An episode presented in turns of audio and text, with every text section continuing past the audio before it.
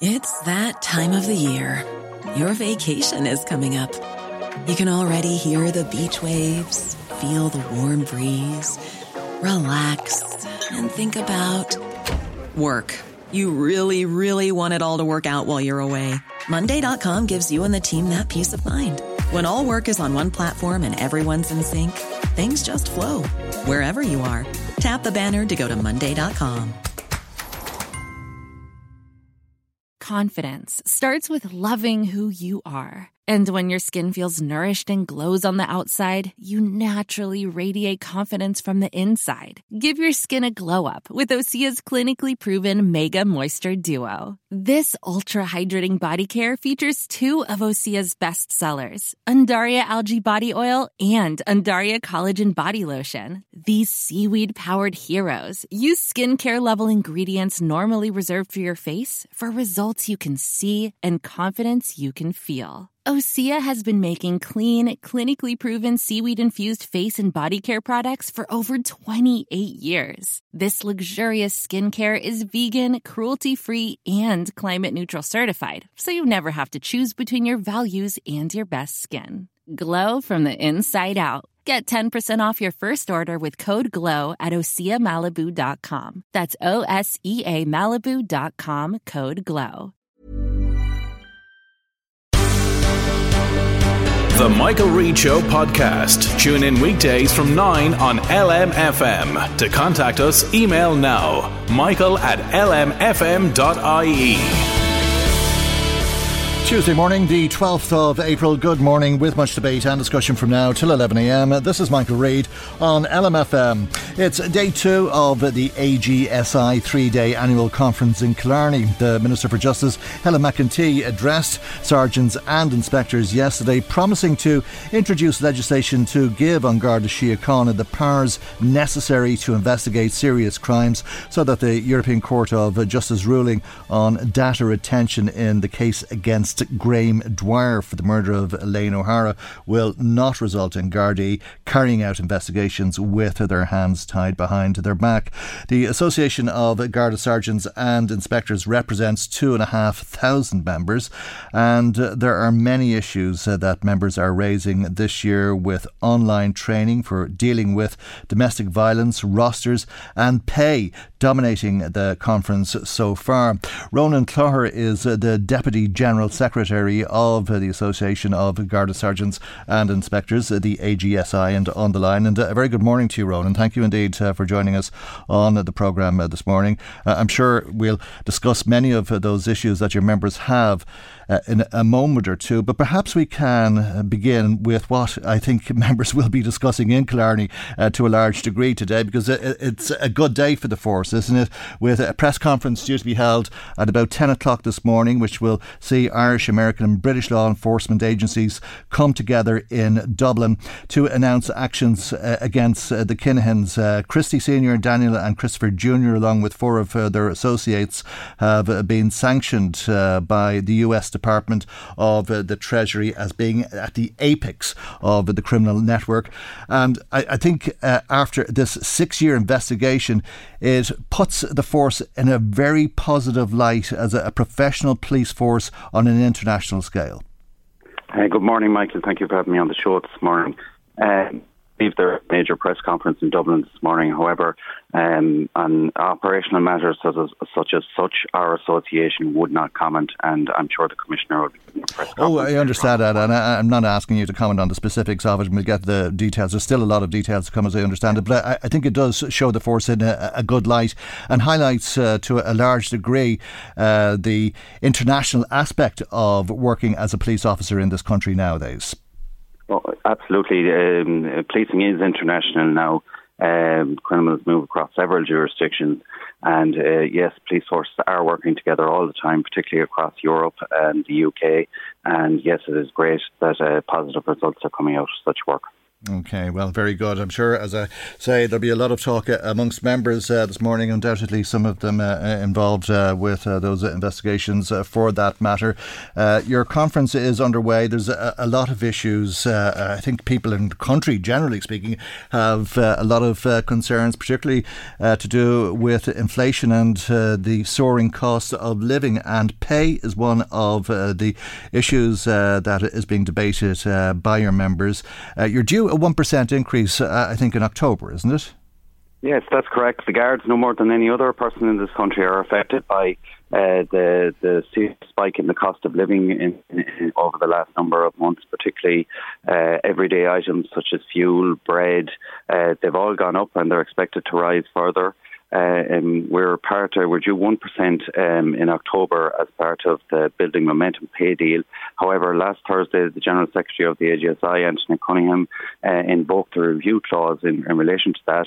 Um, and so that will be coming back before uh, the minister uh, for further negotiations in the near future, hopefully. What, what type of claims would your members hope uh, will be? Well, we're not going to put a specific number on it, Michael, but mm. we, we definitely want to enter into discussions you know, inflation is a very serious issue um, uh, at the moment now, and no, no more than any other person in the country, the, the guards are have to live as well. Okay, uh, as things stand, we could be looking at inflation uh, levelling out over the course of the year at around six percent. It could be higher than that uh, because there's so much uncertainty. It's uh, impossible to forecast uh, how all of this is going to go. But would you be hoping for claims in line with the rate of inflation?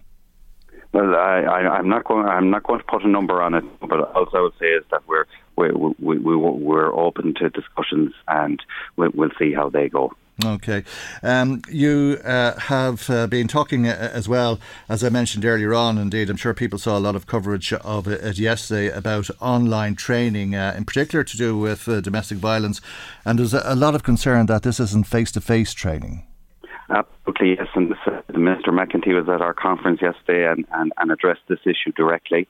Um, yes, we're, we're, very concerned, um, particularly over the, the COVID period. Uh, training had moved on to online. It's called the LMS, that's the, guard, the system the guards work. And we did not think this was suitable, in particularly in relation to domestic violence. In, training in relation to domestic violence means to be interactive training, uh, interagency training, and it, it is just not an online experience, and that is just not suitable. And Gardaí need the best training possible, uh, particularly to deal with crucial uh, issues such as domestic violence. And when you talk about interagency training, uh, you mean that uh, groups like Women's Aid or the Rape Crisis Centre should be able to meet with your members and to offer advice? Exactly, yes. Uh, that, uh, as part of the training and the different processes um, and the different agencies, that everyone involved in, in domestic violence incidents and how victims, uh, you know, uh, victim engagement, and uh, so the Gardaí would have everyone's aspect uh, on, on the whole issue, you know. Mm-hmm. I'm sure your members work very hard and do their best, but it, it, must be very frustrating when you see that 999 calls are cancelled uh, and that people ended up suffering from domestic violence because those calls were cancelled or after those calls were cancelled, if you prefer? Uh, yes, well, uh, there's a review on at the moment in relation to that, and there was an interim uh, report issued, and we'll wait for the full report before we comment any further in relation to that. Okay, what did you make of uh, the Minister's comments on uh, data retention and uh, how she may legislate on foot of that European Court of Justice ruling?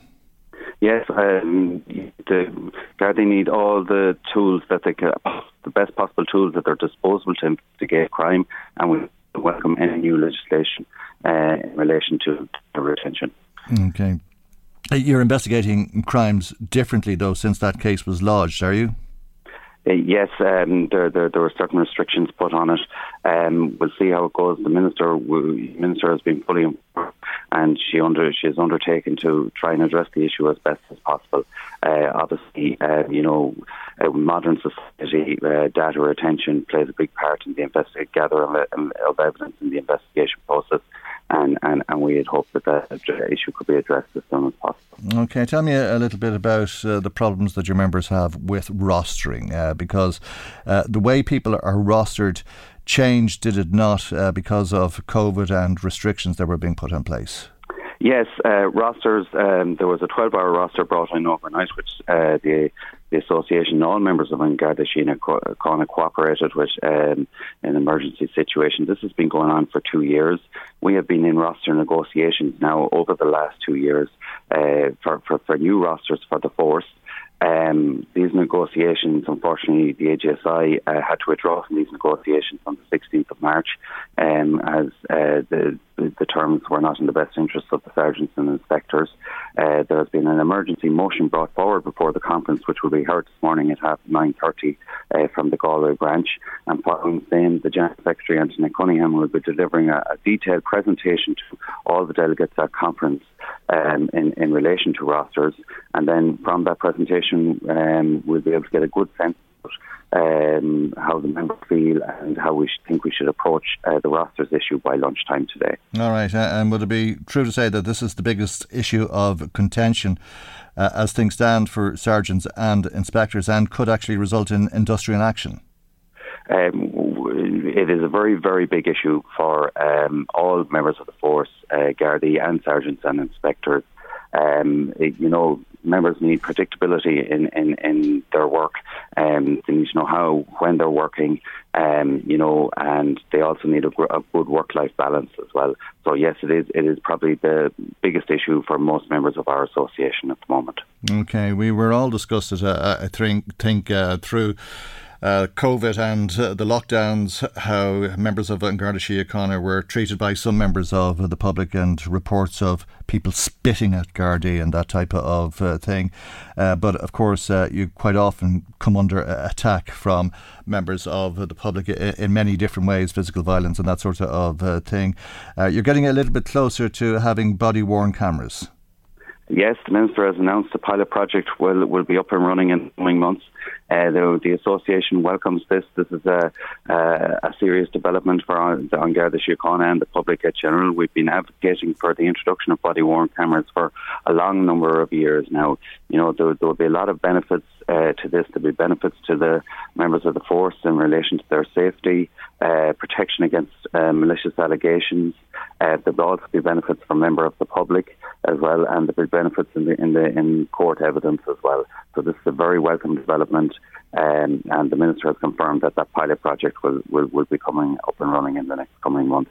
Okay. Are, are, you surprised by the objections uh, to body worn cameras uh, and drones uh, and o- other types of uh, filming of uh, people uh, based on, on their civil rights? Um, well, I, am aware that there have been objections. However, the minister confirmed yesterday as well to conference, uh, you know, there will be very strict policies put in place, um, you know, uh, to manage this footage and data protection. And I, I personally would not have con- no concerns or association in relation to that. In relation to people's civil rights being breached well, no, in relation to the data pension, sorry. Oh, um, people's mm. civil rights, whether it be a training and Gardaí will be, uh, you know, updated, and um, you know, I don't think there will be an issue in relation to civil rights, and I think um, the people, the public safety and member safety is, is the crucial issue here. Okay, and what about drones? Um, it's one thing you filming what you're looking at. Uh, it's a different thing sending something into the sky and possibly going over people's property. Uh, how do you uh, envisage drones will be used by An Garda Síochána?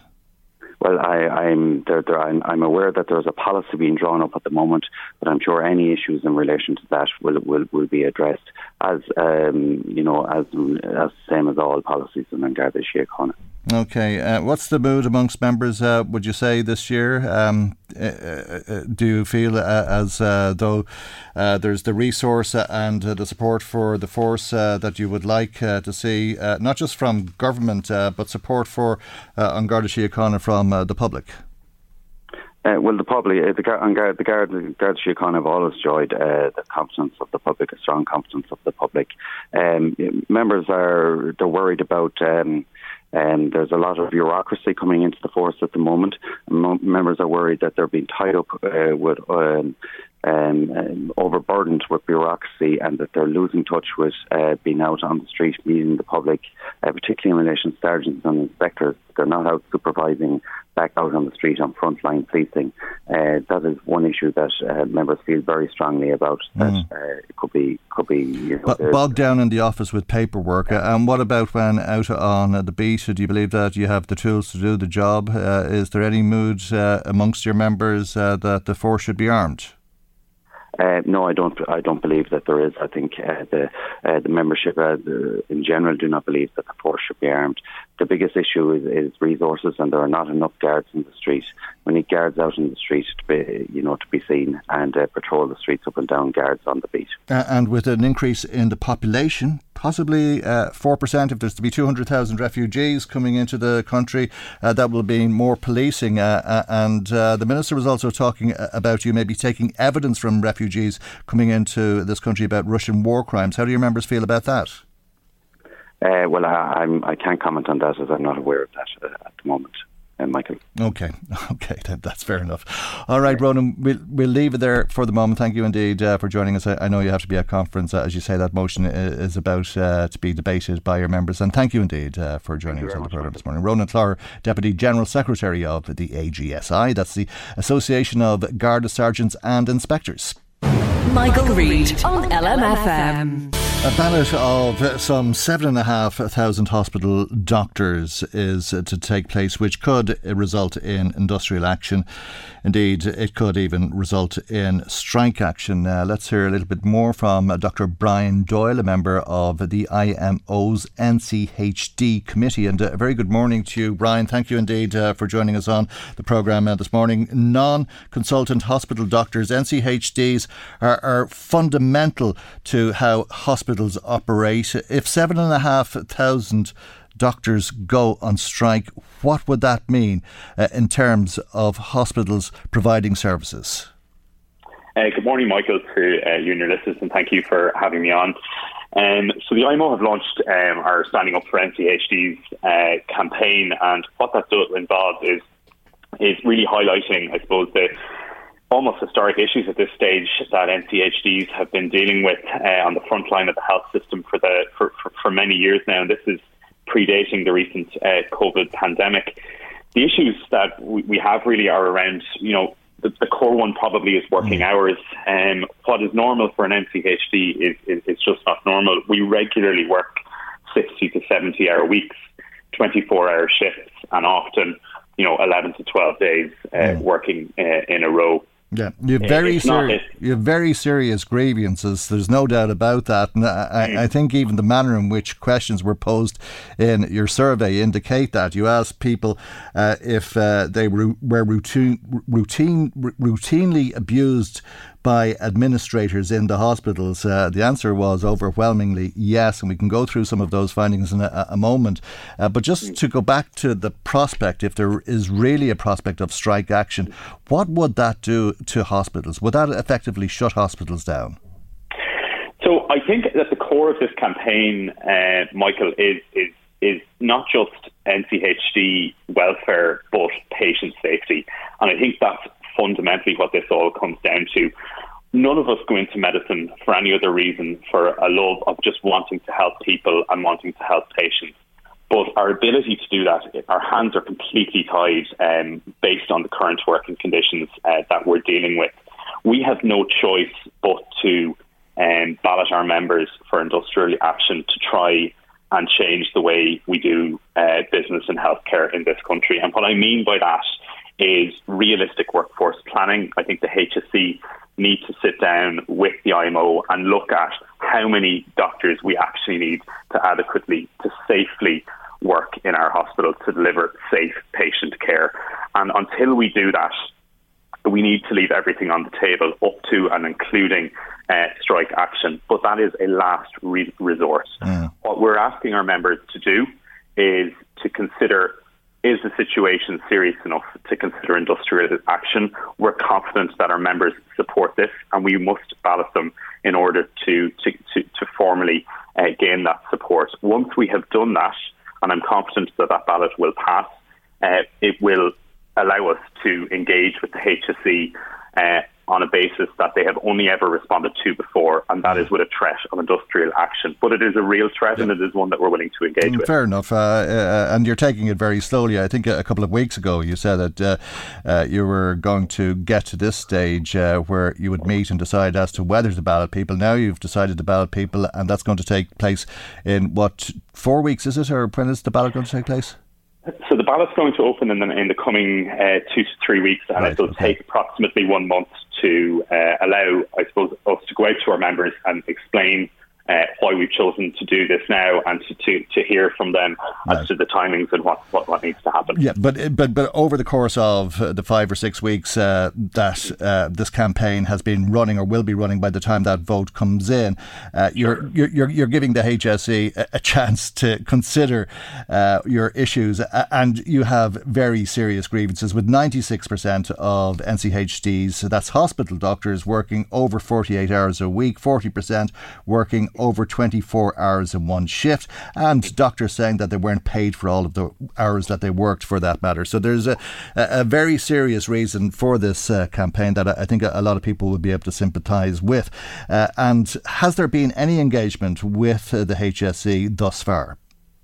There has been no no meaningful um, you know response has come about. The last uh, campaign the IMO has run that was that was to do with working hours back in 2013, and that was to do with uh, working no more than 24 hours in one shift. Can you imagine that we were in a situation where that was probably the best we could do based on the staffing levels that we had? In 2013, it wasn't unusual to work 36, 37, 38 hours in a single shift. Uh, thankfully, you know, there's been a significant reduction in that, but it is still the norm to work 24 hour shifts. If you were to compare that to any other industry, the airline industry, the hauliers, for example, there's, there is significant restrictions on what uh, workers in those, in those industries can safely work. If your loved one goes into hospital, you do not want a doctor who's been working 25 or 26 hours looking at them in their most vulnerable and trying to diagnose and treat them in a safe manner. This is about patient safety as much as it is about the welfare of NCHDs.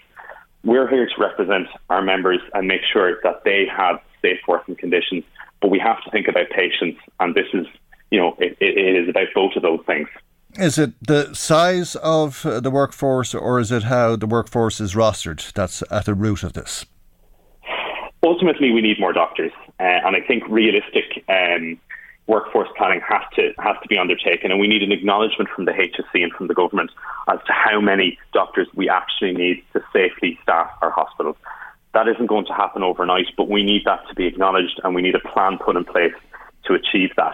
But in addition to that, the 7,500 doctors who are classed as non consultant hospital doctors are doctors in specialist training. Not only do they have to meet the obligations of, of, of, of working in hospitals, they're also required to meet postgraduate training obligations, which in effect after university means taking almost another degree between postgraduate um, exams and, and other degrees at a higher level. That is a significant burden in a system that requires you to move around to 12 or 13 different hospitals over a seven or eight year period during your specialist training. And when you couple that with the working conditions that we've outlined, the long hours, the working 11 or 12 days in a row, 24 hour shifts, it's an extreme stress that, that, that is placed on NCHDs and our members have reported an extremely high risk of burnout. I think over 84% uh, reported as being vulnerable to, to burnout in the previous uh, 12 months. It's not sustainable. It's mm. not something you want for a family member who works in the profession, and it's certainly not something you want for a family member who's being cared for in a system that is reliant on NCHDs to, to, to keep it going. Burnt out, uh, undoubtedly, because of uh, these long hours. 91%, uh, I think your survey said, uh, are suffering uh, from mental illness uh, because of the stress of all of this. 70% of your survey doctors said they're unhappy. so we're talking about people uh, who are not just falling asleep in their standing, uh, but uh, have obviously got uh, a lot going on in their minds uh, other than the care of uh, the patient in front of them. There, there, are immediate things the HSE can do to, to, to make working life as an NCHD more straightforward and less stressful. As part of service provision and also as part of specialist training, you move to different hospitals that do different types of work. that is a necessary part of being a doctor, but it shouldn't be stressful. You shouldn't have to do, you know, hours and hours of paperwork every three or six months when you move hospital. Mm. You shouldn't have to be, go back on emergency tax every time you move hospital. You shouldn't have to have, you know, you know, rent in one city and rent in another city at the same time because you're moving around with any kind of respect for family life or for, you know, for those who have kids where they might be in school. There is no, there is no planning around that as a system. It's just taken for granted that you're told to go here, there, or anywhere, and off you go. Right. And it's very, very, uh, it can be very, very stressful. And we, we do see large numbers of NCHDs emigrating. Some, you know, very early on in their careers. Others will will move later on. And the risk is when they go to a different system, whether it be Australia, New Zealand to Canada, and they see better working conditions, the risk is they don't come back. And we're seeing that. There were over 450 visas granted for, for Irish doctors in Australia and New Zealand uh, last year. Are those doctors going to come back? I don't know. Mm. Uh, what kind of a relationship uh, do you have with uh, management um, in uh, the hospitals? Uh, I was pretty shocked uh, at how um, the survey was phrased and as to whether hospital administrators routinely abused NCHDs in terms of working hours and if hospitals oversee appalling working conditions for NCHDs. It, it doesn't sound like there's a very good relationship between the two of you. This all comes back to, to the HSE and how it organises itself. There is no centralised management of NCHDs who routinely move hospitals every six months. Uh, there is no centralised way of managing all of the training that's required, all of the you know the, the, the mandatory training you need for health and safety standards in hospitals. There's no system there that seems to work that, that informs a new hospital of a new NCHD coming along. Well, look, this person's already worked in this hospital. They have all of this stuff done already. We seem to have to, um, you know, provide everything as if we were walking in the door and it was our first day on the job out of medical school, seven or eight years down mm. the line, and it's uh, it's very stressful. And it varies from hospital to hospital as to, as, as, to, as to what the relationships are like. Yep. But unfortunately, we're viewed as transient workers because of the frequency with which we move. So the ability to form relationships locally is, is low. And that is unfortunately because of the design of the system that we work in. And they're six month contracts. You could be working in different hospitals for each of the six months over a period of what, five or six years? Uh, so the minimum you will uh, you will spend, I suppose, uh, as an NCHD is probably around six years, but it goes all the way up to twelve years, and that varies on the specialty that you're doing. Right. And these are these are at, at, stages of life that people are, like I said, trying to put down roots, whether it be start a family or embed yourself in a community and do all the normal things mm. that human beings want to do. Yeah. And you could you could be in your mid thirties or approaching your you know your your, you know even forty, mm. and you're still moving around the country trying to have your kids in one school trying to see your partner and doing extreme hours. Uh, and could that not be pre-planned? I mean, you talked about the way the HSE organises itself. What about health authorities yeah. in other countries? Do they look to years in advance before uh, people uh, take up contracts in, in, different hospitals? Because it's not just the position that you're in that you have to move around and apply for a new job every six months uh, as such, uh, but we quite often hear of hospitals who run the risk of not being able to provide services because because there's not enough applicants, not enough doctors looking for the jobs. Absolutely, it can be planned in advance. Of course, it can, um, and, I, and I cannot give you the answer as to why it's not. Uh, it does happen in other countries, even in the UK, for example. If you happen to have uh, two two people, uh, you know, two people in a relationship who work in the same uh, same discipline, if you like, medicine or whatever, or surgery, they they will those respective training bodies and, and employers will try to facilitate co-locating uh, families together. Uh, it can happen, but there has to be a will on the part of the NCHD to see this as an issue and to make it happen. We need to make Ireland an attractive place to work. We all want to work in Ireland, see our families, be here with them, uh, put down roots. But when you see what's on offer abroad in terms of quality of life, just less stress, just being able to enjoy life uh, and do normal things, that is the threat that the Irish health system faces, and that's for nurses, that's for doctors, that's for all healthcare professionals. Okay. So until we have an, an acknowledgement from the HSE of these issues, I don't think we're going to be able to go very far. Okay, well. Uh, your ballot is to take place, as you say, in the next two, three weeks, uh, and uh, you'll uh, decide how to act uh, from there. And I'm sure uh, that will happen over a period of time for that matter. The HSE has been put on warning. Brian, thank you indeed for joining us on the programme this morning. Dr. Brian Doyle, a member of the IMO NCHD committee. Michael, Michael Reade on LMFM. Now to Premier Periclase and if the company can be saved by closing it down for 18 months and letting most of uh, the workforce go? That's uh, the question uh, that the examiner has been given time to examine uh, by the High Court, as you heard on the programme yesterday. Let's uh, find out what the workers think about this. Willie Quigley is uh, the regional officer with the Unite Trade Union. A very good morning to you, Willie, and thank you indeed for joining us here on the programme this morning. are, are your members running out of options here? Morning, well, you know, the, the work of the examiner in any case, I suppose, deserves due course and every opportunity to bring about a solution that uh, would satisfy the workers and keep them all in their jobs. That's number one priority. But at this moment in time, it would seem that uh, an investor a potential investor from Australia has uh, gone off the pitch and it would appear that that investor possibly had more potential than the current potential investor that's been uh, spoken to by the examiner. Now, I don't know how true or how accurate that is, but it seems from all the information that's available that that may be the case. The current potential investor doesn't seem to be uh, a company that um, you know has engaged in the type of industry that goes on in Premier Periclase. But nevertheless, uh, the High Court accepted the argument that was made and granted more time. At this juncture, we're unclear of how much more time that is.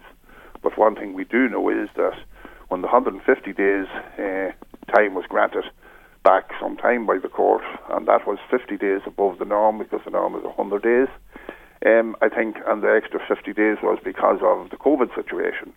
But that expiry date of those 150 days would appear to be the 13th of May. Now, how far beyond that uh, this current uh, extension goes, or does it go beyond it at all?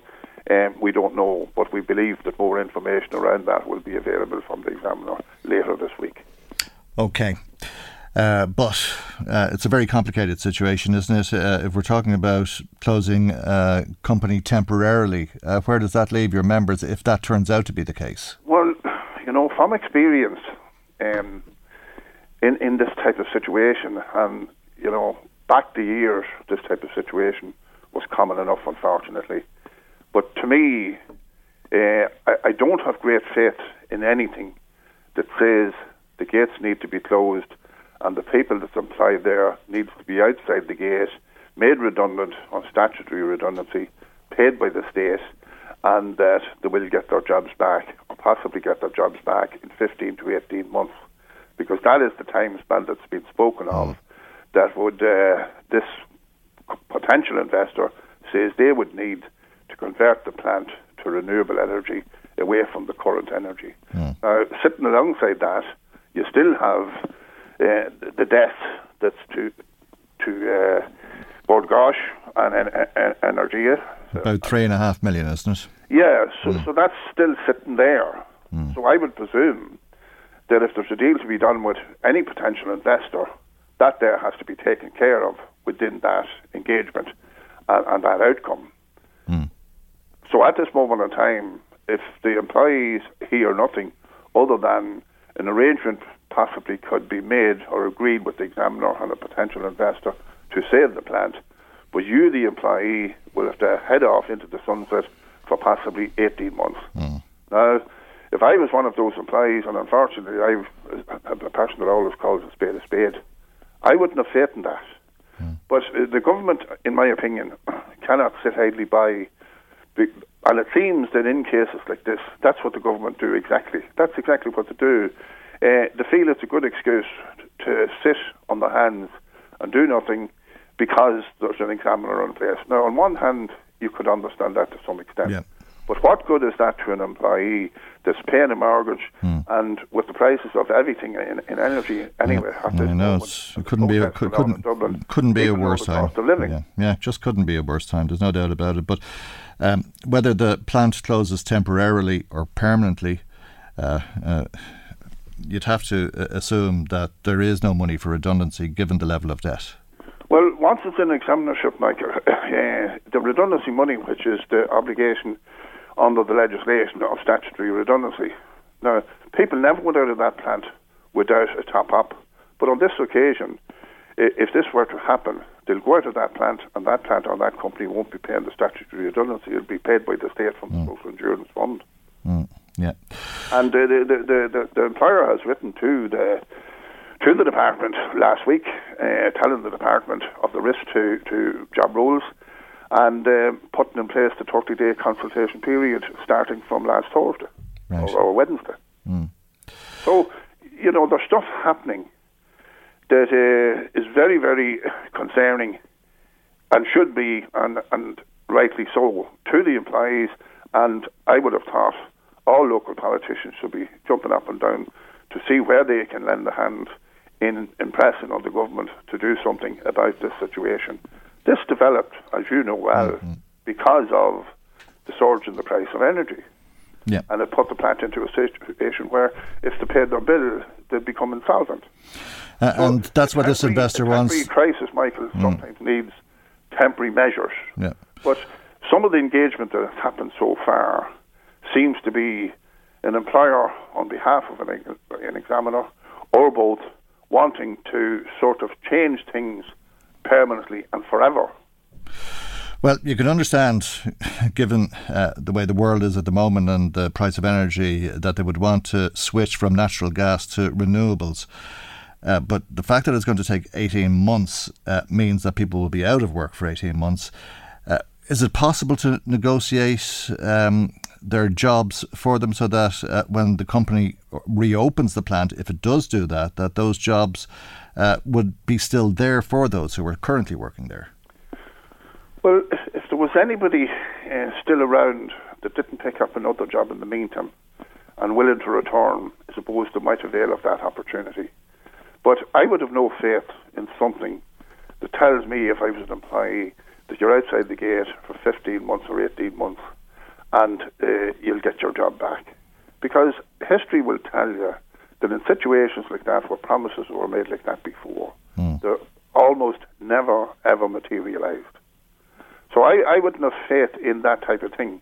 But the other thing is, I don't know what sort of renewable energy that uh, a potential investor might think can run this plant to the temperatures that it needs. You know, I, I, I don't believe, you Yeah. know, heat from waste recycling type of thing, for example, would, you know, give the heating temperatures that's required. H- h- how many jobs are at risk, Billy? Well, there's something between 80 and 90, I think, in, Yeah. in, in the place of presently. Okay. Okay, well, uh, it'll uh, play out over the next week or two, is it, uh, when things will be a bit clearer? Well, I think more information will become available this week. But given the information that's currently out there, and given that the employer has written to the department and put them on notice of uh, redundancies and the 30 day consultation period starting, now there's nothing in that that says to the department, and by the way, all these people will definitely be back in 15 or 18 months. Okay, Willie, we'll leave there for the moment. Thank you Thanks indeed. very much. Thanks very much. Willie Quigley, Regional Officer with uh, the Unite Trade Union. Michael Reade on LMFM. Now, just some of uh, the comments coming to us uh, this morning. Uh, thanks uh, to Grania in Drogheda, who says, uh, I think we should be encouraging people to join on Garda Síochána by having better pay and conditions. It's a dangerous job, and as we've seen by the number of Gardaí who've lost their lives or being seriously assaulted, people don't have the same regard for the force, which is sad, in my opinion, she says. We also uh, need a good guard of force to ensure that all of us can be safe and feel safe for that matter. And it's probably true, Grania says, to say that most people probably don't really appreciate the Gardaí until they need them, that is. Uh, another call from Sean in Mornington saying uh, the government is talking about giving money to people on social welfare who get the fuel allowance to help them pay to heat their homes, and they're quite entitled to it. But the problem is, I'm a pensioner and my wife is too, and we're just over the limit to qualify for the fuel allowance, which means we won't get this extra support. And I don't think that's fair. As the prices are going up and it's affecting all of us, I don't feel it's right that only people on the fuel allowance get this additional help, as we're all struggling to pay. And there's a huge increase in the bills. Thanks uh, very much, uh, Sean, in Mornington for that. Let's stay with that. Uh, we're joined by Sean Moynihan, who's uh, the CEO of ALONE. And a very good morning to you, Sean, and thank you indeed uh, for joining us. It seems as though the government is going to move to do a number of things, not just that increase in uh, the fuel allowance, which, if you do qualify, will give you an extra 99 euro in a, a lump sum, three weeks altogether. But they're also uh, talking about this 110 euro because of uh, the reduction in VAT, 13.5% to 9%, which will be 49 euro on your gas and 61 less uh, on your electricity in a, a full year, they estimate. Uh, and then they're also talking uh, about scrapping the public service obligation, which would give people close to 60 euro a, a year. Uh, what do you make of it all? Is it enough? Uh, are, people like uh, Sean Wright to be out of sorts because they don't qualify for the fuel allowance, or what do you make of it?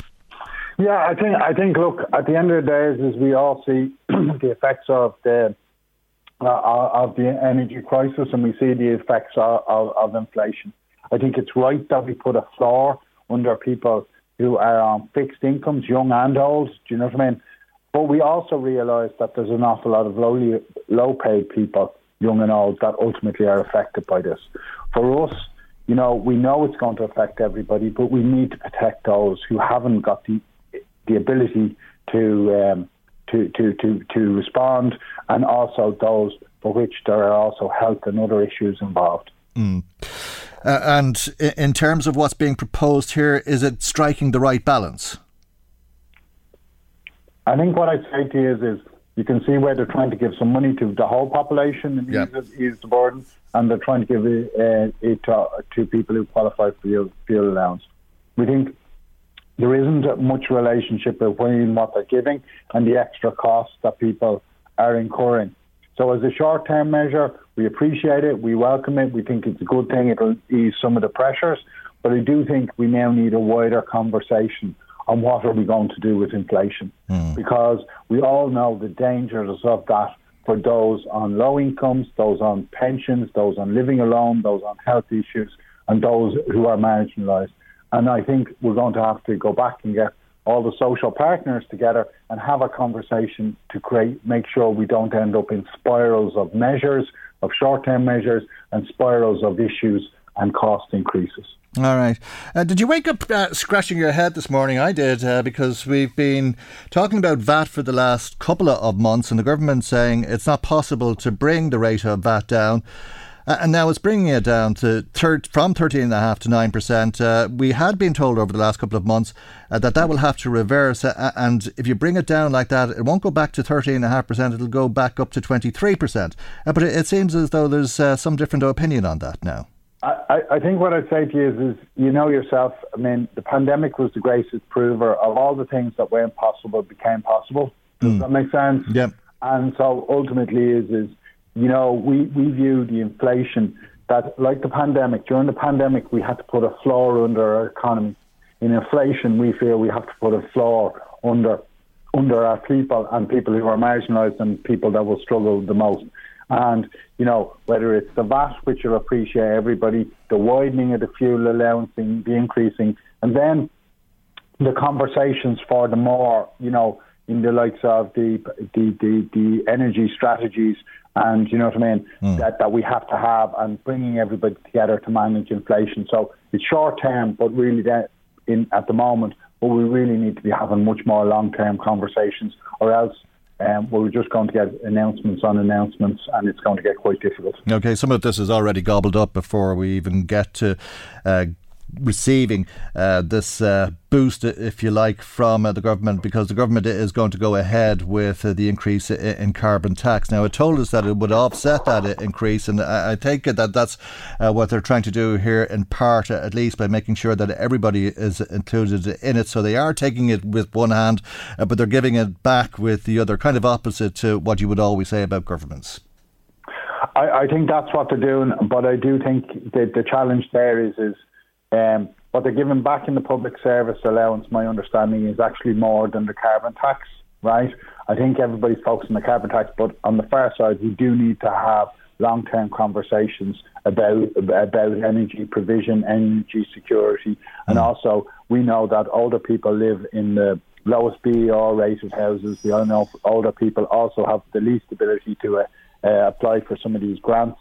And we also know that older people are most affected by the cold and it has negative uh, health health consequences as well. So, you know, we need to see that. Um, I think they're setting up a committee for the just transition, and we really need to see that set up and know that action so that, again, we're putting a floor under those people who haven't got the ability uh, or to, to and really need heating as a health as well as a welfare issue. Mm, and I think we're all kind of conscious of when the heat is on and when it's off these days. I, don't think uh, there's been that uh, kind of a, awareness uh, for about 30 years when we used to watch the electricity meters going around to try and gauge what was costing most. In a lot of houses, people will remember doing that sort of thing uh, and uh, going to bed with plenty of blankets. but are, are you seeing people people uh, make decisions uh, that you'd prefer they weren't making, leaving the heat off and that sort of thing? I, I think that's really that's the crux of the matter here. I think you know in your introduction, like it was like you know, there's an awful lot of stats, there's an awful mm. lot of money, uh, numbers flying around, but the reality is those people who uh, live on their own, especially those people, especially over 75, who maybe only have the basic basic pension, which is low, below the poverty line, do not have any give in what they have. And ultimately, is is they are making really difficult choices. They may not have the money to travel anymore, put petrol in a car if they're lucky enough to have a car. They may not be able to heat the house to their desired temperature on the basis of keeping themselves healthy and warm.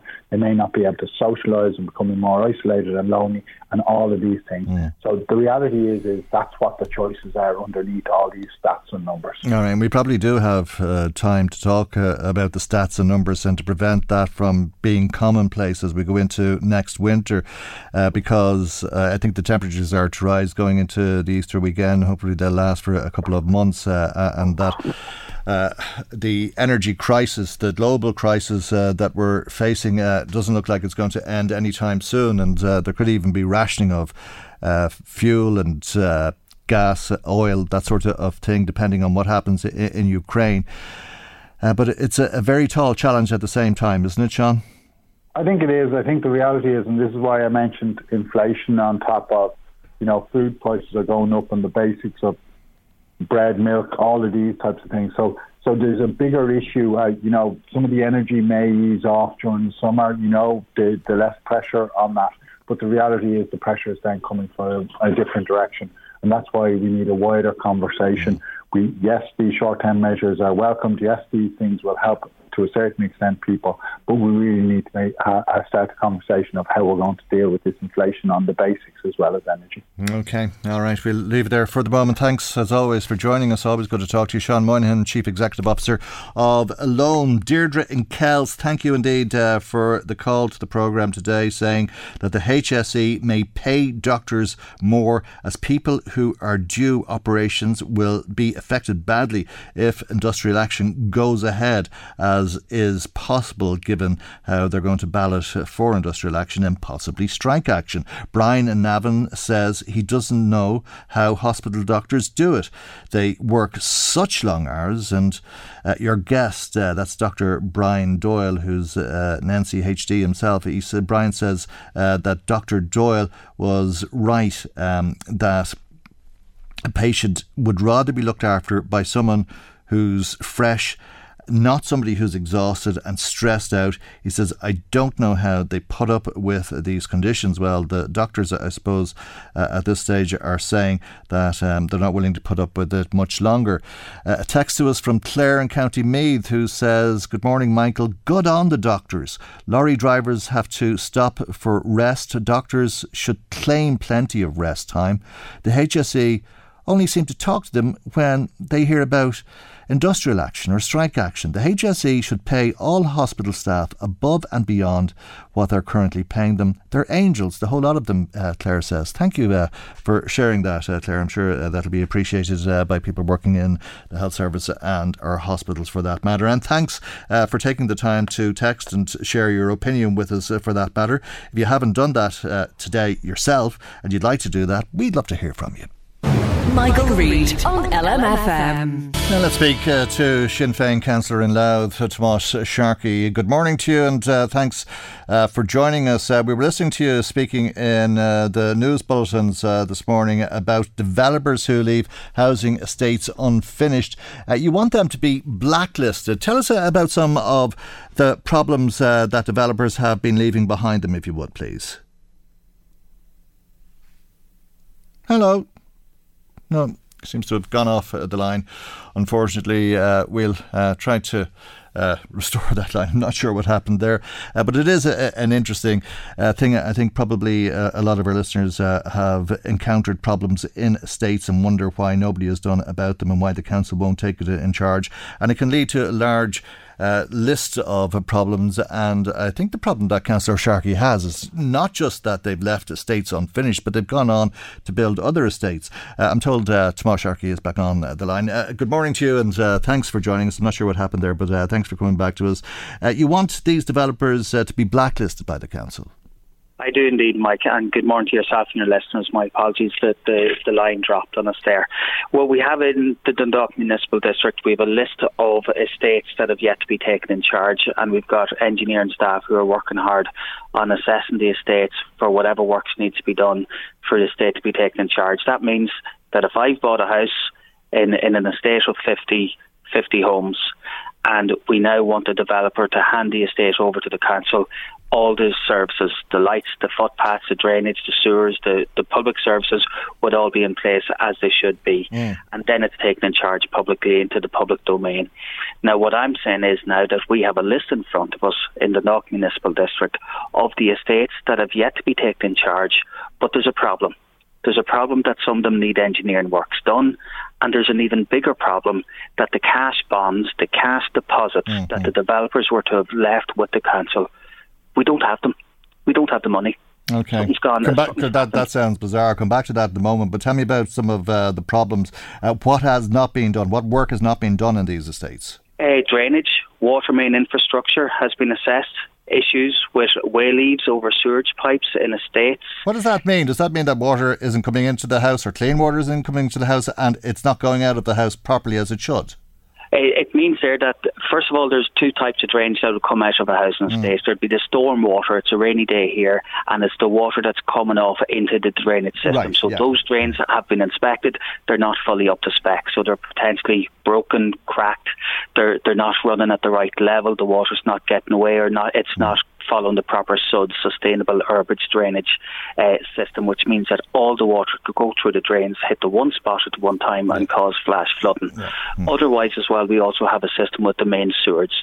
So the main sewers have to be inspected, and I know myself, my own experience, where we've had cameras put down main sewage in the states, only to find full breeze blocks sitting in the sewer pipes, and that's what's been causing the backlog up there. So we've issues like that going on in the states. Right. We've got estates in, in the state in Blackrock where there's problems with the public public lighting mm. across the estate. So people bought into an estate were shown beautiful photographs and uh, imagery graphics of how the estate will look, and the lights aren't working, or if the lights do get fixed, that the lights blow straight away. Mm. So there are problems in the public infrastructure, or what will be the public infrastructure in these estates and when the estate has been taken in charge. And very serious. I mean, you can't be walking around the dark, and I, I take it toilets back up and that sort of thing uh, with some of those sewage problems.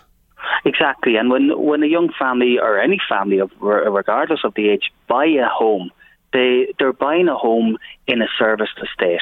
They're buying a home and they expect that the services are all in place because that's part of the price. You, if you're paying 290,000 euros for a home in an estate, you know that there's a proportion of that cost has gone to the developer putting the services in, mm. in the estate. But this developer is leaving site. The estate isn't being taken in charge the footpaths aren't fully uh, up to spec. The curbstones on the side of the footpath are loose and rattling. The the sewage pipes aren't aren't fully connected, and the drainage is probably going to cause flash flooding because a lot of this has been inspected by overworked engineering staff in the council. But when we then go to try and get the works done, the the the repairs done by the developer, we find number one, the developer is no longer available, or number two, as a situation from an estate in 2010, the 297,000 euro cash bond that was a condition of mm. the planning permission doesn't exist. That's kind of like a, an insurance fund uh, that uh, when you uh, get the planning permission, you do it with this cash bond. Uh, if the estate is finished, I take it you get the money back. Uh, and if the estate isn't finished, that money can be used to finish it. Exactly. So right. I'll so, give you a scenario. So uh, well, I give you the well, scenario. Just, well, just tell me why the 297,000 euro. I mean, if that was part of the terms and conditions, why does the council not have it? And that's what we've been asking for a long time in Louth County Council. In July 2010, Louth County Council voted for a part eight and granted planning permission for 90 houses called Gurtnamara in Blackrock. Condition number 23 was that a cash bond of 297,000 euros would be submitted to the council prior to development, and that was for the orderly development and to ensure that the that the estate would be finished. Mm. That was in 2010. That was a part eight. That was condition number 23 that we would have 297,000 euros of a cash bond submitted, and it was passed by the council. The estate, the people, families are in the homes. The estate has yet to be taken in charge, and in that estate, we have an engineer who's working hard, trying his best to contact, and hasn't received a response from the developer in three years on issues to do with the drainage system in the estate.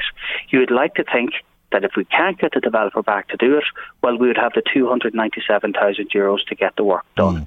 An official in Louth County Council went off to find the bond, and he had to report to us last week that the bond is unavailable.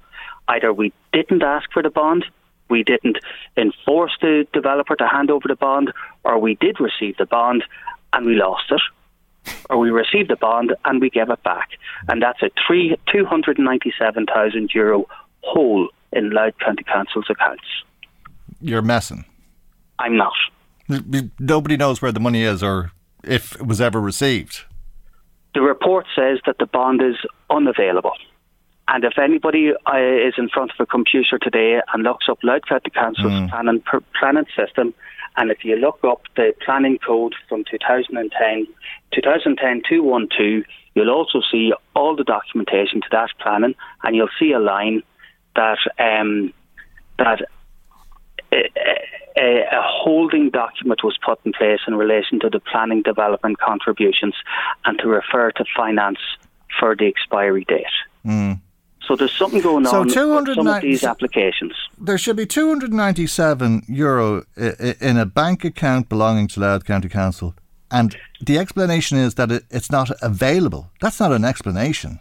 Well, I'll, I'll read out. In 2010, the 12th of July 2010, the condition was the developer shall uh, lodge with Louth County Council a cash deposit of 297,000 euros mm. as a security to ensure the satisfactory completion of the development and all services associated therewith. Mm. Unless otherwise agreed in writing with the council, the sum shall be paid in full before any development con- commences. So we don't see any agreement with the council. The 297,000 euros should be there with the council. And now we, last week at Dundalk Municipal District meeting chaired by Councillor Maria Doyle, we were told that the initial site inspection was carried out. There issues been identified that are to be rectified. Irish Water have assessed and have issued a snag list. The developer was to respond to rectify the issues. The developer was asked for an update in May 2019. The official contacted the developer in October 2021, and to date, there is no response. The bond is unavailable. But what does that mean? Like, why that is it? Why is it not available? As you said, did they ever get it, or did they lose it, or where is it? I mean, it's a lot of money, and if it's not available, somebody is going to have to pay it. And I hope somebody pays it for the people in that estate, so that they have a decent place to live after buying their houses and uh, the biggest purchase of their lives. But if it's not the developer who uh, as you uh, have explained to us, should be paying for it, well, then it's going to be the taxpayer. Uh, we're all going to have to pay for this. Why is that the case? Uh, why is that the case? I believe that the planning conditions haven't been enforced. I believe that we're not being vigilant in Louth County Council ensuring that the planning permissions, planning conditions are being lived up to. This is a planning condition that was penned by the county manager at the time because this particular estate, Curtnamara and Blackrock, was a Part 8 development. So it went in front of the council at the July 2010 County Council meeting. The conditions were proposed, were, were drafted by the county manager and were accepted in the Part 8 by the elected mm. councillors in 2010. We, the elected councillors, expected, accepted, and assumed that the 297,000 euro cash bond would be lodged with the council prior to commencement. It's a bit of an oversight, isn't it? It, it, it's a, it is a bit of an oversight. I mean, 297,000 euro. Well, Michael, we've got, I think, 13 similar estates in the Dundalk municipal area of unavailable bonds. Mm unavailable bonds.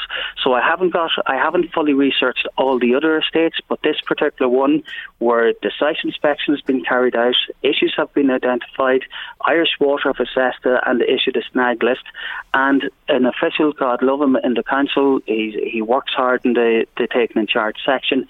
He's been waiting since May 2019, nearly three years. Mm. For word back, but the official in the council is waiting nearly three years. But the residents who have been paying, who agree the price, who have the mortgages, and the mortgages is a, is, is a chain around their ankles and are paying their mortgage every month, they're going on living in a state where the developer has not come back in three months to rectify snags that have been issued by mm. Irish Water. and the council and hasn't explained what it means when it says the money isn't available. It's unavailable some poor devil working in the taking in charge section of Louth County Council has gone off asking the finance section, asking the, the planning enforcement section about this bond. It's not available. Now, if you or I were in a business partnership, Mike, and if you asked me, you know, where's that 50,000 euros that we were going to invest? And if I said it's not available, Mike, either you gave it to me and I lost it, you gave it to me and I spent it, or you didn't give it to me. anyway, it's not available, whatever that means. It's one of them, one of, one of the above, as you say. It's one of the above, Mike, and I think that's very disappointing. But I think that oh. it's ah. part of a culture, uh, and it's uh, uh, Deputy Imelda Munster and myself in the early noughties when we were going on about cash bonds and development levies had been raising this issue in our early days in Louth County Council. But this was a 2010 planning application. It's not like 20 years ago. Mm. This isn't a historical application. This is still ongoing. We still have staff scratching their heads, wondering how they're going to organise for the sewage works to be finished, for the footpaths to be finished, for the street lights to be working properly, scratching their heads, going off and asking their seniors in the council, what can we do to make sure people living in this estate are living in a good estate with the public services that they paid up for and expect. And we're being told well, we we don't know. We we didn't we didn't bring the developer in and make him live up to his conditions before he put his shovel on the site. Okay. Well, look, we'll leave it there for the moment. I'm not sure. And I, am sure we'll come back. I'm sure we will. I'm not sure what to say. Um, as I said to you earlier, I thought you were messing. Uh, but we'll leave it there for the moment, and thank you indeed uh, for joining us for joining us on the programme uh, this morning. Sinn Féin councillor in Louth, Tomas Sharkey. Michael, Michael Reade on LMFM. Oxfam is calling on the G20, the IMF, and uh, the World Bank to act immediately to avoid a catastrophe.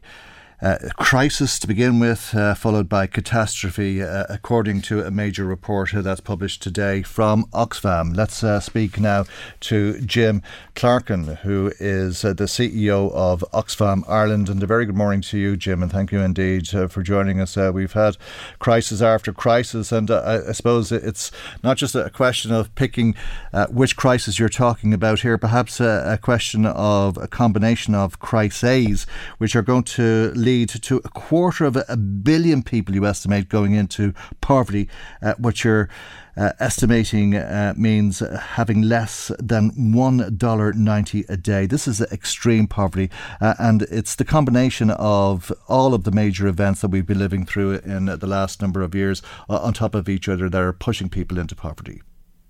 Good morning, Michael. Yes, and, and thank you very much for having me. Uh, yeah, it, there there are a combination of factors that are leading to these very very stark and frightening numbers, and of course behind every number and statistic is a real person and a real family and a real life, um, and people are are really struggling. So we've seen, as everybody knows, the, the COVID pandemic uh, impacted the poorest people in the world the worst, uh, and the and that, that was often cases building on problems that were already there in very poor parts of the world. And then the the the war in Ukraine has now, eh, you know, affected 25% of the supply of wheat and flour to to the world. Uh, they're, they're, they're 20, they provide 25%, but in some countries they provide, you know, more than 50%, 90% upwards, uh, almost 100% of all of that type of food that's grown. So, for example, you look at Eritrea and Somalia uh, to quite poor countries that are almost entirely reliant on food from that part of the world ordinarily to, to, to be supplied in order for them to meet their needs. So, you know, when you see this, and it is a combination of things, I mean, the reason that, that those countries cannot provide their own food is because of the impact of climate, the impact of the pandemic. In some cases, there, there's conflict involved as well. So they've, they've been caught in that spiral where they needed to import, uh, and now the, you know, the prices of food have gone up so much throughout the world uh, that it's having a, a, devastating impact. The IPC, which is the part of the UN that categorizes, you know, food crises, mm. talk about, you know, there are 21 million people in East Africa alone that are food insecure. We are one step away from, and we, we very rarely use this word, as you know, Michael. I think we've talked about this before, the word famine. But mm. uh, unless unless you reach that point, but by the time you reach that point, it's too late. And they're saying, look, we're one step away from there. So there, so the the world needs to act, you know, rapidly to ensure that we don't slide into that catastrophic situation for, for so many people. Okay, this is beyond our comprehension, really, the mm, situation yeah. that people find themselves in. I mean, we're giving out about our electricity bills and so on, and quite rightly so, but this is a, a totally different sphere altogether, isn't it? It is, and I mean, nobody wants to take from the, the struggles that people are having here, and they're real and genuine struggles that lots of lots of people have across Ireland, and the you know the inflation and the increase in prices of everything are, are having a a big impact here. But you know, in some parts of the world, you know, in, in wealthier parts of the world, it's it's kind of 17, 20, 25 percent of people's income is spent on food. In poorer parts of the world, it could be 50 percent.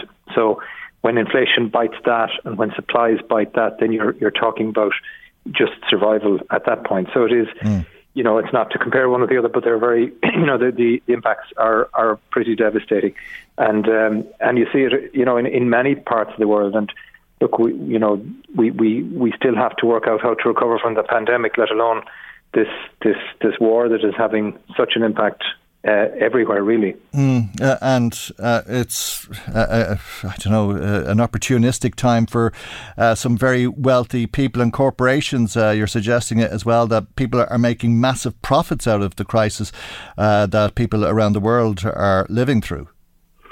Well, we, we, we have reported on this in the past that during the pandemic, so, some sectors and some companies made super profits. I mean, it's companies are there to make profit, and that's that's fine and reasonable. Uh, but they made super profits because of the nature of the industry they were in. The pharma industry, for example, or parts of it, certainly made these uber profits. Made a whole range of people uh, in turn them into billionaires. Uh, a lot of the billionaires across the world, and your, your show was good enough to cover this before. Their their wealth increased dramatically during the pandemic. So, you know, it isn't a fair system for everybody. You know, everybody hasn't been affected equally. And what we're calling, what we're saying is that there, it's now time to seriously look at wealth taxes for those uber wealthy people and and taxes on super profits to to to find a way to to you know to to move the world beyond the pandemic, beyond this this the, the, mm. the war crisis and so on, and and to give everybody an opportunity. And it's not impossible. The, the numbers stack up that with fairly modest, uh, you know, uh, wealth taxes, it could make a massive difference to to people across the world, and it, it seems right and fair considering, you know, the, the, the wealth and of these these people who've grown this extraordinary wealth has come from ordinary people's work and has come from the economies and the societies in which we all live. Okay, you're calling for action from the G20, the IMF, and the World Bank, uh, and you have many recommendations. The Irish government today talking about reducing uh, the rate of VAT here on energy, uh, and you're saying that there should be permanent cuts on VAT around the world. Well, I mean, VAT, VAT is a is a tax that affects poorest people the most. Um, so, if you're if you're wealthy, yes, of course, you're affected by VAT. But the you know, as a percentage of your overall spending, it's you know, it, it, it doesn't have the same level of impact on you because that that we pay VAT on almost everything here, with the, with some small exceptions. So, you know, for people who need to buy essentials, if you can reduce VAT, it it just improves if it improves their you know the affordability of things for them. So certainly it is it's a kind of a, it's a regressive tax, a necessary tax, but it's a, it's not a it's not an equalising tax, if you know what I mean. Mm. So that certainly would be would be one recommendation. We also we need to look at you know bigger kind of geopolitical solutions like cancelling debt for developing countries uh, to prevent because at the moment a lot of the, the income that they do have is being used to service debt to big global international bodies. So if we cancel that debt, that money could be reinvested in essential health, education, uh, and and food supports where necessary. Um, it could be, you know, there there there are special uh, systems within within the international order that that allow for the drawing down of of resources that could be used uh, in a way that you know where they, where there's a lot less debt involved and where people could where countries could spend that money quite quickly. Um, and then we need to have a specific focus on those poorest and most impacted countries, those countries that are on the verge of a major catastrophe. Mm. Uh, Ten years ago, and I've been around quite a while in, in this area, um, we averted globally a major, major food crisis and starvation crisis across the Sahel region. So that goes from from west uh, to east Africa, uh, because there was early intervention. So early intervention is key. It saves lives. It saves dignity it actually costs less, and this sounds awful. We shouldn't be thinking about it in terms of cost, but uh, if you if you intervene early where there's a food crisis, the the impact that you avoid uh, results in in a it costing an awful lot less for economies and for society, mm. and obviously it, it saves on the on the, the human suffering and and uh, tragedy that could unfold. So it's about acting now. It's about acting quickly. It's about bringing in some initiatives that can transform this. Uh, let's remember that there is plenty of food in the world. Uh, the there's plenty of wheat in the world. The wheat reserves across the world are still mm. strong despite what's happening in the in the war in Ukraine. So it, it's really about access. So it's about ensuring that people have access to that.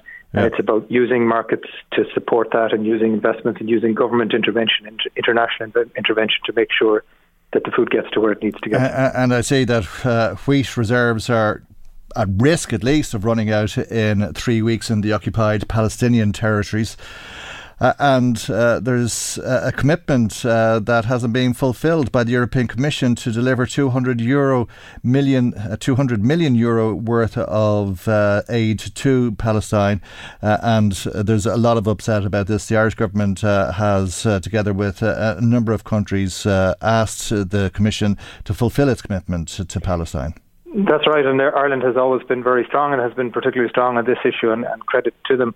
And, and Palestine is, is an example, a classic example of one of those countries that's heavily dependent on imports of food, and the reason being because there's so much of their, their land is occupied, so it's very difficult for them to get imp- imports for uh, for the to, for their own food production. The, the, their farming industry is at its knees. There's ongoing violence and there's ongoing spreading of the settlements. So it's it's a real crisis. So that there's a, a classic example of a country that you know that just can't produce the food because of other external factors. And it's important that the EU and Ireland support them. But similarly, the countries in East Africa you know, it's it's a very similar situation where uh, they're not in a position to grow their own food because of the impact of climate, because of other uh, external issues. Uh, so they need to be supported to to ensure that they have access to the kind of food that they need, um, and that you know that governments across the world, uh, including the European Union, deliver on the, the the kind of interventions that are necessary that could make a transformational change to the trajectory we're headed on now if they intervene quickly. Right. Dreadful. Jim, thank you indeed uh, for joining us uh, this morning. Jim Clarken is uh, CEO of Oxfam Ireland. Michael, Reade on LMFM. Time now, as usual, around this time on a Tuesday for our weekly visit to the Garda Crime Desk. As usual, there's a, number of incidents uh, Garda are investigating locally. Perhaps you can assist with those investigations. Garda Tara McManus of uh, Dramad Station joins us for the report this week, and thanks uh, for doing so. We've quite a, a, number of burglaries to report on uh, again this week, we're going to begin with the first of uh, those burglaries. This happened in Navan last Tuesday. Good morning, Michael.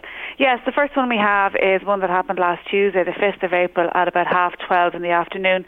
It happened at Balreask there in Navan, where um, the injured party returned home to find the glass patio door had been smashed, um, a couple of bedrooms upstairs have been ransacked, and a large quantity of jewellery and some cash was taken from the premises. Now, we don't have any description of the culprit, but due to the time of the day, half 12 in the afternoon. Perhaps if anybody noticed anything unusual, we would ask them to contact our colleagues in Navan. Okay, another burglary again. Uh, this happened on Tuesday of last week. Uh, this time it's being investigated by Guardian Trim. Yeah, this one happened at the Gillans Londis there um, in Trim on the Navan Road. Um, this happened in the middle of the day, so two um, males went into the shop. One of them spoke with the shop assistant, and the other one distracted him.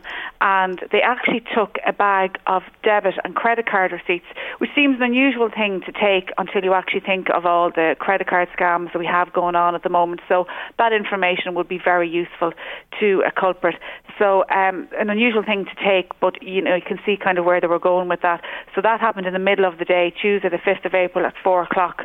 Um, so an unusual one, and our colleagues in Trim looking after that one. Okay, quite a, a lot of activity last Tuesday. Obviously, another burglary uh, that happened on Tuesday of last week uh, in Ashbourne. This one happened at Reesk. Um, Tuesday, the 5th of April, happened overnight where, a, again, a house was broken into. Um, a safe was taken from the house, and that safe contained some jewellery and some cash. Now, the safe was later discovered in a road just close to the house, uh, obviously was empty and they had taken everything from it. Um, so again, they would have needed a car to conduct that sort of, um, you know, enterprise.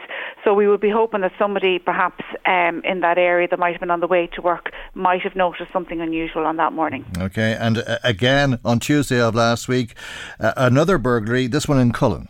Yeah, this one happened in Castlelumney in Dunleer. Um, again, one o'clock in the afternoon, Tuesday. A woman was actually in the house. She was upstairs cleaning, and the culprits actually broke in while she was upstairs, and they broke in downstairs, and they took a number of electronic items, laptops, PlayStations, things like that. So I suppose a word of caution to the listeners. You know, even if you are at home in your house, um, it's worth having the doors locked. It's worth having the alarm on because these lads literally will take chances and do everything to get in to, to steal that property. So quite mm. brazen. So again, a word of caution: just have the doors locked and have your alarms on, even if you are in the house. Yeah, indeed, it's striking how many burglaries have uh, uh, occurred over the mm. week, uh, and we've another one to report on. This happened on Wednesday in Dundalk. This one happened at Conlon's Food Hall there on the Avenue Road in Dundalk. Um, 5 a.m. in the morning before the premises was open, um, a suspect smashed the front window of the shop, went in and made his way to the till. Now there was no very little in the till, but he still managed to take whatever little bit was there. Um, again, five o'clock in the morning, people may have been on their way to work, and our colleagues in Dundalk are looking for information on that one. Okay, that was on Wednesday. To Drogheda in uh, on Thursday, rather. To Drogheda on Thursday, and another burglary then that happened. This one is in Milano's there on the Tullyallen Road in Drogheda, Thursday, the seventh of April at four o'clock in the morning, um, a vehicle actually drove into the front of the premises in order to gain access. Um, so again, that would have created a lot of noise, a lot of damage. So somebody must have heard that or must have seen that car and have some information that they might be able to pass on to our colleagues. Again, looking for the till, very little in the till, but a huge amount of damage caused. Uh, you know, kind of a, a very dramatic entry to that that premises. And again, our colleagues in Drogheda would be keen to speak to anybody who has any information on that one. Okay, they were obviously very determined. Uh, we go to Dunleer, where uh, you're investigating a robbery. Yeah, this is um, at the centre there on the main street in Dunleer, and this one happened on Thursday, the 7th of April at 5 o'clock in the morning. So staff members were on the premises and taking in deliveries. Uh, three men approached them, one with a blade, and um, actually threatened them if they didn't hand over um, looking for the safe and looking for money that was held on the premises overnight.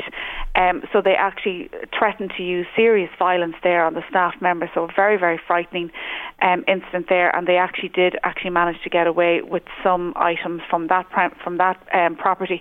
So again, um, five o'clock in the morning in Dunleer, people may have been on their way to work and may have noticed a car or a van or something like that leaving that area. Again, our colleagues in Dunleer would be uh, very keen to speak to you. I'm sure. Okay, and we're going to conclude with another robbery. Uh, this happened in Navan last Thursday. Yeah, so this one happened at a nail salon on the Market Square in Navan last Thursday evening at 7.30. So obviously um, they, they, were closing up for the evening. Three men were seen watching this premises for a while before they actually closed up for the evening. Then when they closed up, they threatened them with knives looking for the takings. Now, in fairness to the staff members, they managed to get into their car and actually leave the scene without having to hand over any money. But one of the culprits actually pulled the driver's side wing mirror off the car as they drove off. Um, so that must have been extremely frightening to the staff there. But again, half seven on the Market Square in Navan, very, very busy area. If anyone has any information, these men were hanging outside that premises for a while before they closed up, watching them. So somebody must have a description. And again, our colleagues in Navan will be keen to speak to you if you do. Okay. Quite a, a lot there uh, this week. Thank you indeed uh, for all of that. Garda Tara McManus of uh, Dramad Garda Station, and we'll return to the Garda Crime Desk next Tuesday. You may uh, wish uh, to keep in mind that if you have any information for the Gardaí, that you can make contact on the confidential line, which is 1 800 666 treble one. That's one eight hundred treble six treble one. Thanks uh, to Margaret, who's been in touch with us uh, about energy prices. She says, while I'd welcome the reduction in the VAT rate to nine percent on electricity. I sincerely hope it's not going to go back up to 23%. I'd rather that it was left as it is at the current rate of 13% uh, instead of it going back up to 23%. Who'll take the blame if that happens?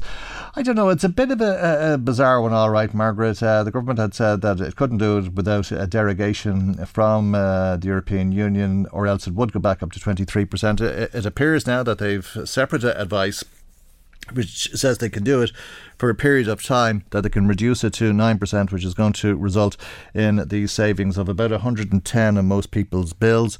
Uh, and that's in addition uh, to uh, the scrapping of uh, the public service obligation and indeed the three weeks lump sum payment for people who are on the fuel allowance.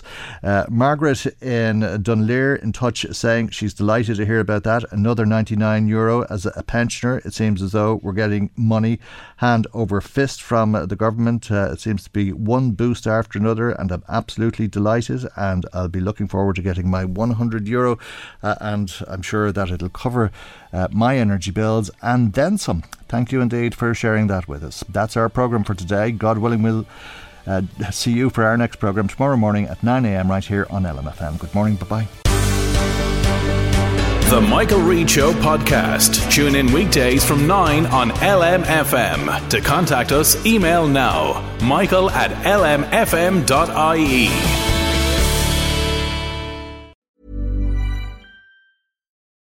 For the ones who work hard to ensure their crew can always go the extra mile, and the ones who get in early so everyone can go home on time, there's Grainger, offering professional grade supplies backed by product experts so you can quickly and easily find what you need. Plus, you can count on access to a committed team ready to go the extra mile for you. Call, clickgrainger.com, or just stop by. Grainger, for the ones who get it done.